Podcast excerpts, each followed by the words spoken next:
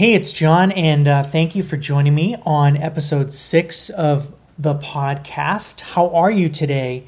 Well, it's Friday, August 14th, and today what I want to talk to you about is the concept of the law of attraction and why things, even though you're implementing your intentions and you've thought about it and you are creating a positive outlook in life and why maybe things aren't happening.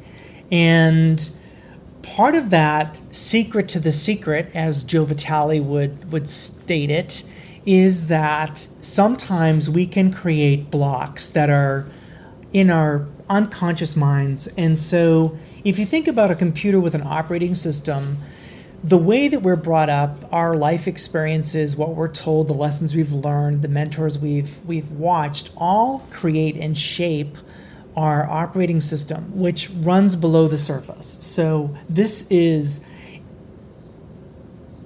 adaptable, but to adapt it, you kind of have to defrag it. So I don't know if you remember, but back in the day, if you had a, a PC you ran a system backup and you did a defragmentation of the disk. And that would kind of get rid of corrupt files and organize things, you know, so that your operating system could work better.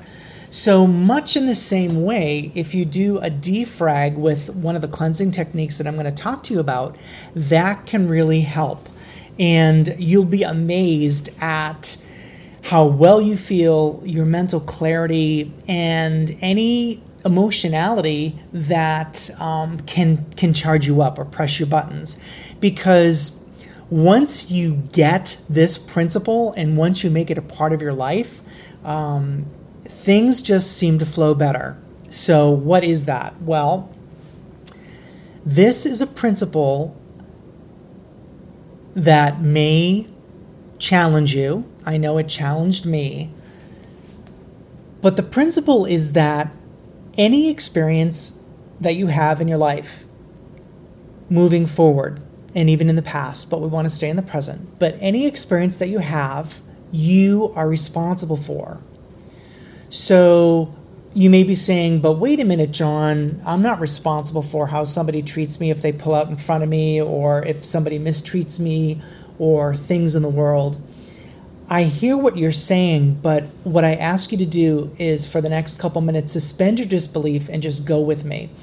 When you assume responsibility for everything that happens in your life, everything, and you come from a place of love and forgiveness, things change, and things change for the better. So, I'm going to give you four simple phrases you can use. You can use them in any order. These aren't my phrases. Um, this was taught to me by Joe Vitale.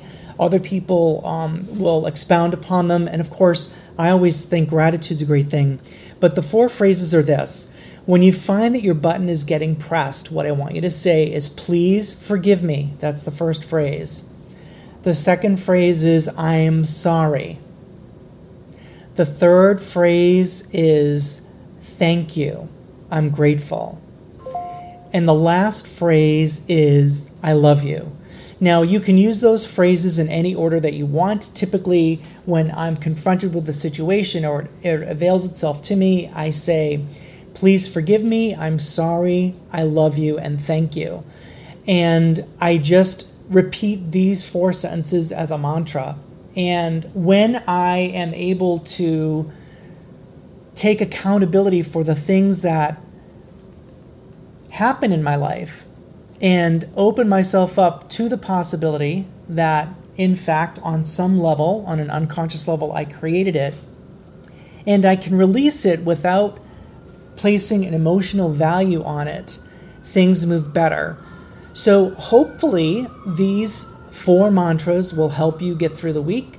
Um, I'll be talking more about it later. But again, on my Take Five podcast, I like to try to keep things to five minutes. And it looks like I did. So, as always, be kind, be authentic, and be yourself. I love you, and I'm grateful for your here. Thank you so much.